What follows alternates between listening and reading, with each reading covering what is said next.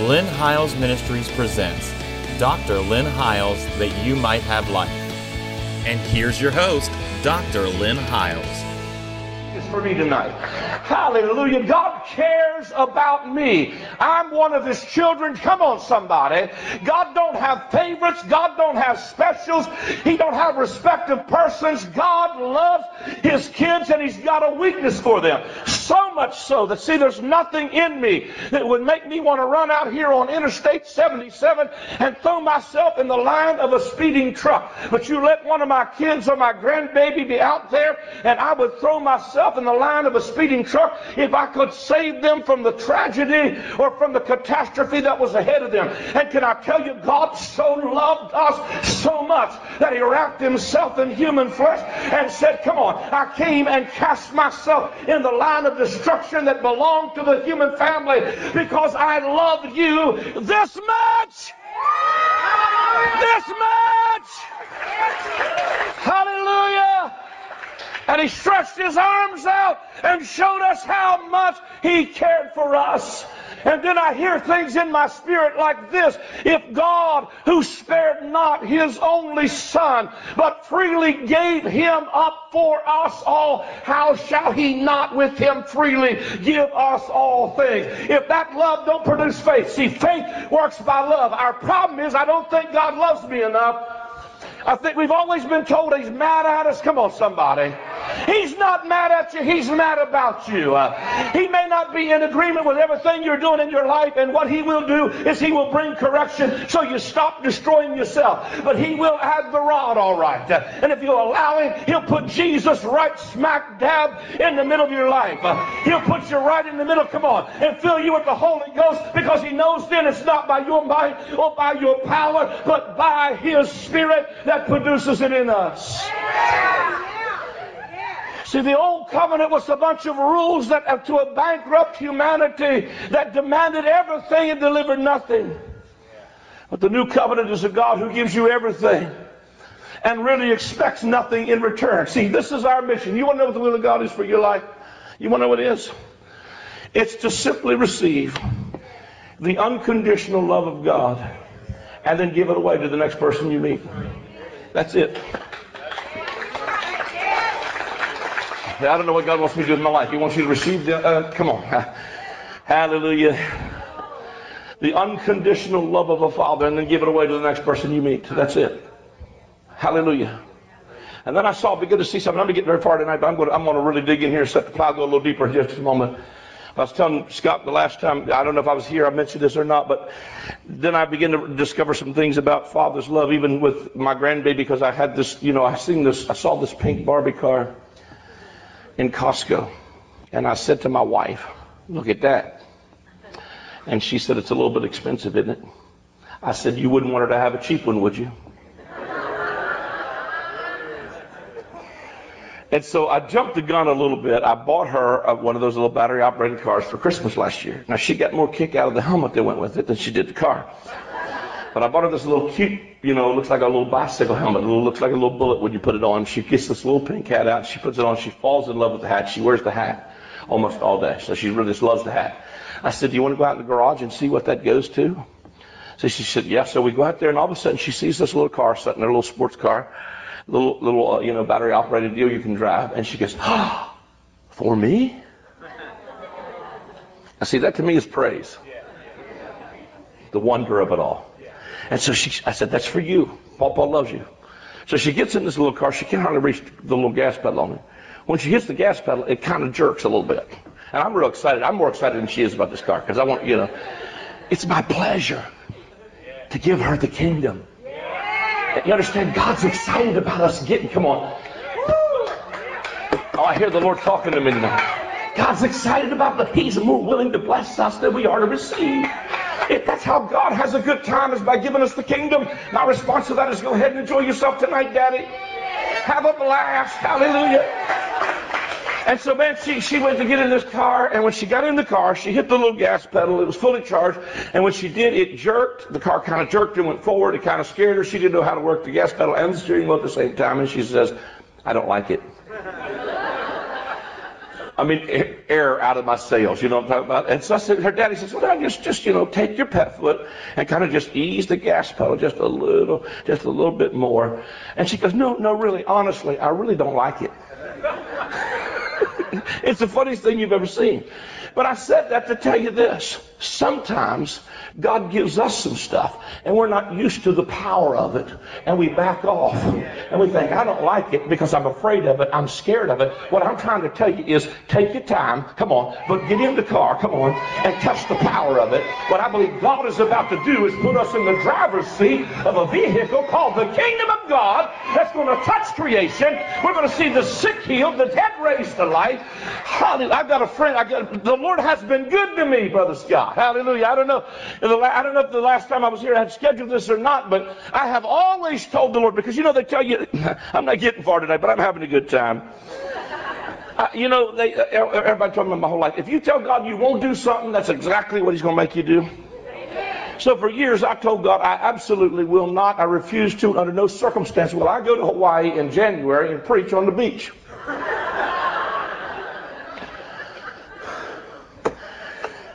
I think the last two, three years in a row, and just scheduled it again. I go to I go to Hawaii every January. Hallelujah, hallelujah, and preach. The church just raises the side doors, and he's kind of like you a little bit, man. I mean, he's kind of like he's, but he's much bigger than you. But he comes in in flip flops, shorts, Hawaiian shirt. Pastor does. Cool, cool, real cool dude. If you're watching me, God bless you, Pastor. Hallelujah. But this dude is very unassuming. I mean, just look at him, you think he just looks like a big kahuna. This dude has raised 22 people from the dead. One of them had been in the morgue for five hours. Funeral arrangements had already been made. I believe it was for a five-year-old girl. He told me he went in and laid down beside this girl until she got warm. He said when she came to, it, when she came to, it scared her so bad because all she sees is this great big kahuna laying beside her. But God raised this little girl from the dead. When he come out walking in the hall to parents who had already made funeral arrangements with a little girl raised from the dead. See, I'm talking about somebody has got to get in this vehicle and test the power. You say, what if it don't work? What if it does? See, it's certainly not going to work if we don't, come on, if we don't give it a shot. I've seen a lot, come on, I've seen God do things and sometimes I've seen it not work. But see, here's what I heard the Holy Ghost say. If it, you can't take the glory for it when it does happen, you also don't have to bear the blame when it don't. I'm not the healer. He is. He didn't say, come on. He said, you just simply lay hands on the sick. I'll heal them. Come on, somebody. And it's not just for famous preachers. I believe God really is trying to do, pull down this, this, this, come on, this big shot mentality because we're waiting on the man of God to get to town, and the man of God is the guy that flew in here on an airplane. But the reality of it is, the man of God sitting right beside you. The woman of God is sitting right beside of you. The woman and the man of God are right here in this house. And what happens is we marginalize them and we limit them because we see their humanity. In our conference last week, my, somebody asked my wife, they said, how's it feel to live with a celebrity? She said, same as it did before he was, before he was. He's just exactly like you are. Can you hear what I'm saying? In other words, we are just people that God, come on, uses by His power. What I'm simply trying to say is we might be afraid of it. When we, I think that's where we've been. We've been afraid of it. But I'm going to tell you, the more times you get in that vehicle, and you know what? In that, that particular setting with my granddaughter, whenever, uh, you know, she got afraid of it, Mama, hallelujah, which is my wife. Yeah. She's about five foot one, about 115 pounds. She can fit in this little car. Paul Paul would have buckled the wheels. Hallelujah. Hallelujah. But Mama says, Come on, I'll get in here with you. And she climbed in there with her, got her up on her lap, and they started going around the yard just driving this little car. What are you saying? I'm saying sometimes people that are more seasoned need to get in the car with you. Hallelujah. Hallelujah. See, I believe there's a gospel being declared. I believe for the first time in history, we finally have a message that God can confirm with signs and wonders and divers gifts of the Holy Ghost because it's not a message of telling you what's wrong with you. It's a message of telling you what's right with you. It's not a message that pushes you away. It's a message that says, run to God. I don't care how messed up you are. I don't care what you got in your life because from this pulpit to the door, every one of us have got something. Your issue may be different than somebody else's. But see, what we've done is we've disqualified people for everything you can imagine. And the the old covenant did disqualify. Come on, but the new covenant qualifies. My pastor just preached a message, incredible message. Uh, because years ago I used to teach a message about, you know, uh, under the old covenant, uh, that if you, the, the, Bible said if you had a flat nose, uh, you were disqualified from the priesthood. If you had a, a hunchback, you were disqualified from the priesthood. If, if you had, come on, if you had, uh, uh, if you had a running sore, you were disqualified from the priesthood. If you had a blind eye, you were disqualified from the priesthood. And the list went on and on and on. And by the time, and I used to preach that real good, Scott. Because I tell people, you know, if you got a flat nose, ah, that means you don't have discernment. Ah, and God can't use you if you got if you got a club foot, ah, it means you can't walk this out. And if you can't walk in holiness, God can't use you. And by the time I'm done, I'm thinking, well, that God can't use me either. Because the whole time I'm disqualifying somebody else, I'm disqualifying me. But my pastor preached a message recently, and she began to declare, she said, but in the New Testament, Jesus comes to a woman bowed to the earth, and he says to her, You're not disqualified. Stand upright. He comes to a man with a withered hand and says, Stretch your hand out. Come on, somebody. He comes to the blind eyes and says, He opens the blinded eyes. He comes to people with leprosy, and he heals the condition of the human family. In other words, in the new covenant, Jesus took what disqualified you uh, so that you could be qualified and accepted in the beloved. And the writer of the book of Philemon says this. He said that the communication of your faith is by the acknowledging of every good thing that's in them. I'm going to tell you the first time I started preaching to people that you are great uh, and that you are the sons of God, uh, that these are holy hands. People look at you like, what rock did you crawl out from underneath of? But I've been doing it a long time now, and people are starting to become what I call believers. Uh, they're starting to believe I am who God said I am. Hallelujah. I don't know what you think about Joel Osteen, but I kind of like him because he'll stand up and say, this is my Bible. Hallelujah. I have what it says I have. I am who it says I am. And I can do what it says I can do. Somebody is going to believe the word. Somebody's going to realize Daddy loves me. Somebody's going to realize the world is waiting on the church not to keep on telling them how bad it is. Does, does anybody have a message? I didn't even think about this. Anybody got a message Bible on them tonight? Anybody in the room? Not even a device with it? Look, I want you to look up. Uh, I want you to look up John three, sixteen, and seventeen. Can we do that? And then I'll let you read it, and then I'll quote it so I can get it on the CD. Don't be afraid. John, St. John 3, 16 and 17 from the message. Read for me, or you bring it to me if you're afraid to. 60 million people just saw you. I should have scared her. I should have scared her. She jumped right out of the car. No. Hallelujah. I love this translation. This is how much God loved the world. He gave his son, his one and only son. And that is why, so, uh, uh, uh his one and only son. And this is why, so that no one needs to be destroyed by believing in him, anyone can have a whole and lasting life. God didn't go into all the trouble of sending his son merely to point an accusing finger telling the world how bad it was. He came to help to put the world right again. Anyone who trusts in him is acquitted. Anyone who refuses to trust him has long since been under the death sentence without knowing it. And why? Because of that person's failure to believe in the one of a kind Son of God when introduced to him. I'm telling you, somebody needs to hear that. God did not send his son into the world to point an accusing finger and tell the world how bad it is. But how many that's what's preached over American pulpits every week is how bad you are and how bad the world is. And so we sat here trying to get better and better and better until one of these days when we get good enough, God might be able to use me. I wish you'd lift this hand. Come on, somebody. Hallelujah. I wish you'd lift the other hand because the Bible says we can lift holy hands. They're not unholy hands. These are holy hands. And you can lift one of them without wrath because God is not angry with you. You can lift the other one without doubt because you know God is head over heels in love with you. He is Daddy God. He is Papa God. Hallelujah. He went to my Father and your Father, to my God and to your God to make it personal. Hallelujah. So that you and I can live life in the context of sonship, knowing, hallelujah, that everything God has for us, we are able to do it. Hallelujah. I love that. Let, I, I gotta get, I gotta get a little further tonight. Let me move on quickly. Let's go to John 13. Let's see the. Hallelujah. He says in the context of, I go to my God and your God, my Father and your Father. I'm going to John, St. John chapter 13. He says, as my Father sent me, so send I you. So how many can see that what he's doing is he's sending, he is not only making us sons, he's making us sons that he can send empowered to be able to touch creation. To simply love on his creation. What Jesus demonstrated the whole time he was here was a father. I came to reveal to you the Father. I came to show you the Father. I came to just love on my kids. And every time, man, you know what's amazing to me is, man, he, he just walks up to people that everybody thinks are worthless. It's, it's amazing to me that it's not always the holy dudes. It's the woman who washes his feet with hair.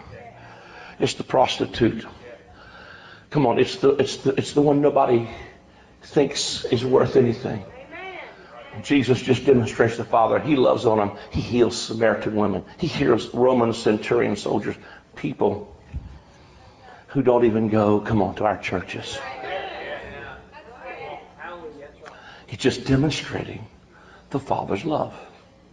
Now, the night before his decease, this is right before, just a couple of days before, he's about to deliver to his servants the elements of communion, but everybody at the table, everyone, include, see, we think about sometimes, I, I got so much to say, I want to try to break it up into two services. But the night before his decease, when he is in the upper room, and it's the Last Supper, he takes the bread and the cup, and he blesses the bread, and he takes the cup, and he says to them again, I'm not going to drink wine until I drink it new with you in my Father's kingdom. We know that he drank the new wine in Acts chapter 2, so the kingdom was birthed. But he takes the bread and he says to those sitting there, This is my body. It was broken for you. Do this in remembrance of me. And we think about this sometimes and we think about what's going on. But I want you to picture this first of all. He takes a piece of bread, he breaks it, and I could see him look straight across the table at Judas, who he knows is going to betray him. He takes the bread, he said, This is my body. It was broken for you. I don't know if that does anything for you or not. He knows he's good, but he's out. This provision, Judas, is broken for you. And we all, you know, we're real down on Judas. I really kind of think Judas probably thought as many times as I've seen him do miracles, he's going to get out of this one too. I think he was probably shocked. But see, everybody, what we forget is everybody at the table is going to betray him. Peter's going to leave him. James is going to leave. Everybody. John follows him probably closer than anybody else. And Pete means it, man. I mean, here's Peter. He's like, Lord, I, man, I got your back, Holmes. I'm with you. I'll die with you. And Jesus said, man, Pete, I'm going to tell you something, man, before the rooster crows. You're going to deny me three times before the rooster crows. I got this guy that travels with me that came from a mob background, and him and I were sitting in Pontiac, Michigan years ago, and, and uh, just the pastor already left, just me and him at the table, just him and I, and we're eating this clam chowder in these bread-looking bowls. Like, I looked across the table, I said, "What are you going to betray me?" He took his bread, dipped it in my bowl. He said, "Is it I, Master?"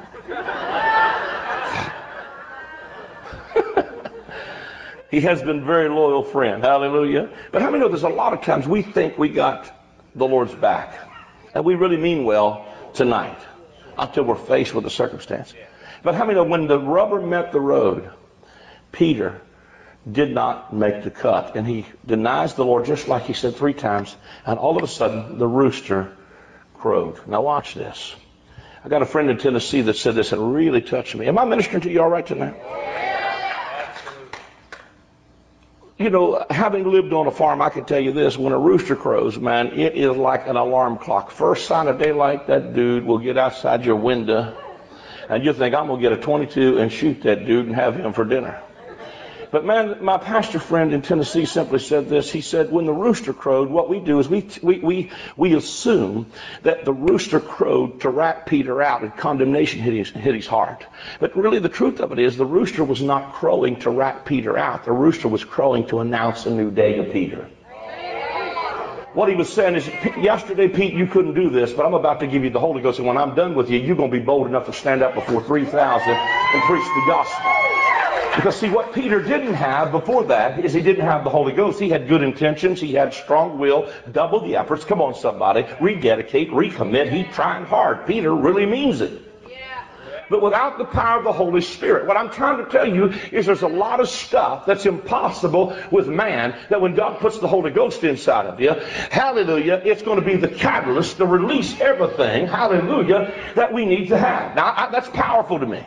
But here's the context of it in verse number 30, uh, 36. I want to pick up there. Well, let me pick up in verse number 34. Now let me pick up 31. Therefore, when he was gone, this is John 13, 31. Therefore, when he was gone out of, Jesus said, Now is the Son of Man glorified, and God is glorified in him. Now this is right after he dipped it, gave him the sop. If God be glorified in him, God shall also glorify him in himself, and shall straightway glorify him. Little children, yet a little while, and I am with you, and you seek me. You shall seek me.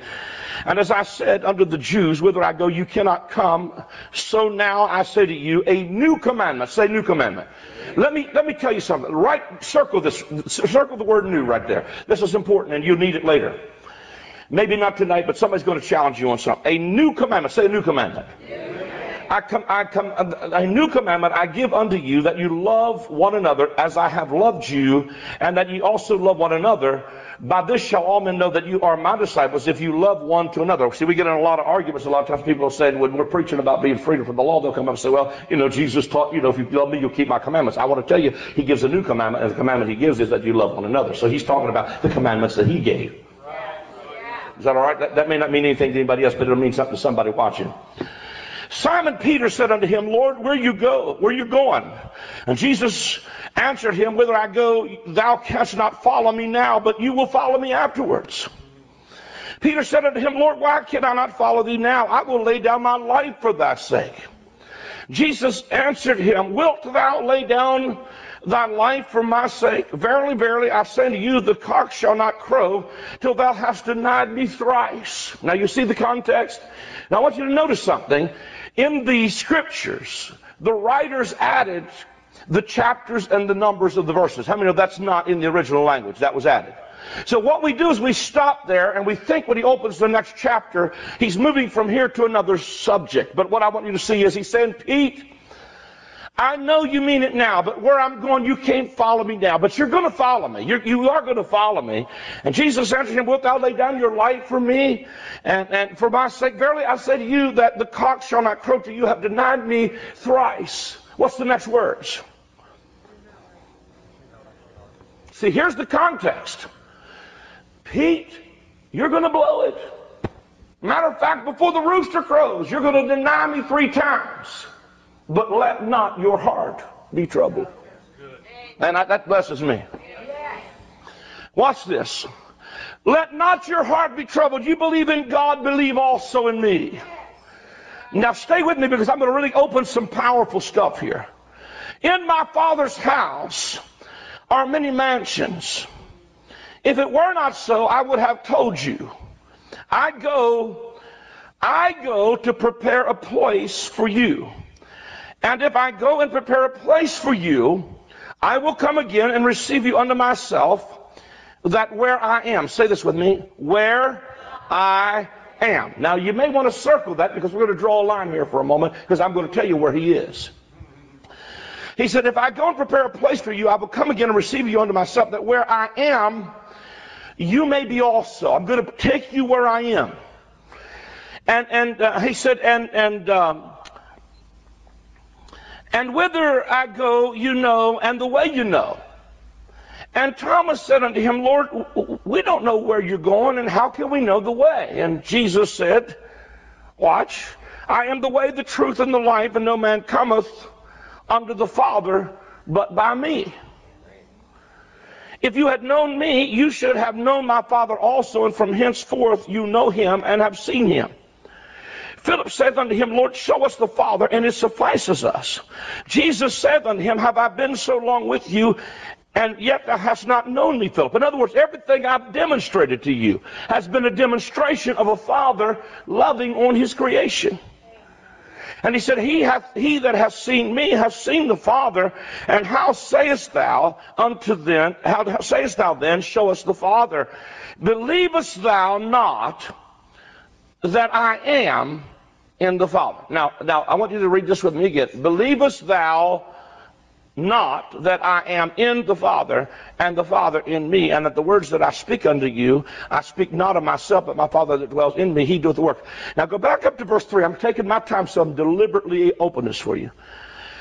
And if I go and prepare a place for you, I will come again and receive you unto myself, that where I am, that where I am, say that with me, that where I am, you may be also. What I did was I drew a line from those three words, where I am, down to verse 10. Because in verse 10 it says, Believest thou not that I am in the Father? I don't know if you're seeing where I'm going with this. What he says, I, where I'm going to take you is not a location. This is more than a geographical location. When you die, you get to live in a big house somewhere. Now I'm going to work this patch a little bit. But the whole context here is I'm introducing the Father. And what I want you to know is that uh, you can't come now, but you're about to come where I am because up to this point, you didn't have the Spirit of the Son sent forth into your heart crying, Abba. You couldn't call God Daddy yet. But I'm about to go to prepare that place for you. That where I am, where am I? I'm in the Father, and the Father's in me. That's where I want you to be. I want you to be in the Father, and the Father to be in you. That's where I want you. And all of us, sudden, hallelujah. Man, I feel the preacher, but let me calm down. Calm down. I hear my granddaughter. She says this to me. Calm down, Pappy. Calm down. I get going like a freight train because I get excited about this. Believest thou not that I am in the Father, and the Father in me, and the words that I speak unto you, I speak not of myself, but the Father that dwells in me, he does the works. Believe me that I am in the Father, and the Father in me, or else believe me for the very work's sake. Verily I say unto you, he that believeth on me, the works that I do, shall he do also, watch this, and greater works than these shall he do, because I go to my Father, and whatever you ask in my name, that I will do, that the Father may be glorified in the Son. If you ask anything in my name, I will do it. Can I tell you, if you just simply connect the words I, that where I am, where are you going? I'm the way, I'm the truth, and the life. And we think that's some geographical location. But the truth of he was saying is the way, the truth, and the life is the way, the truth, and the life to the Father. What he's talking to them is not a ticket to heaven, it's a way into the Father. Now, I'm not trying to take heaven from you. Stay with me for a moment. I'm just trying to tell you the context here. For anyone struggling to understand John's writings in Revelation, this book provides true, biblically based answers. Through detailed insights into the letters John wrote to the seven churches of his day, you will learn how to avoid the mistakes of the early church to overcome today's trials and tribulations. This book will provoke you to thought and dialogue, bringing greater clarity and revelation of Jesus Christ.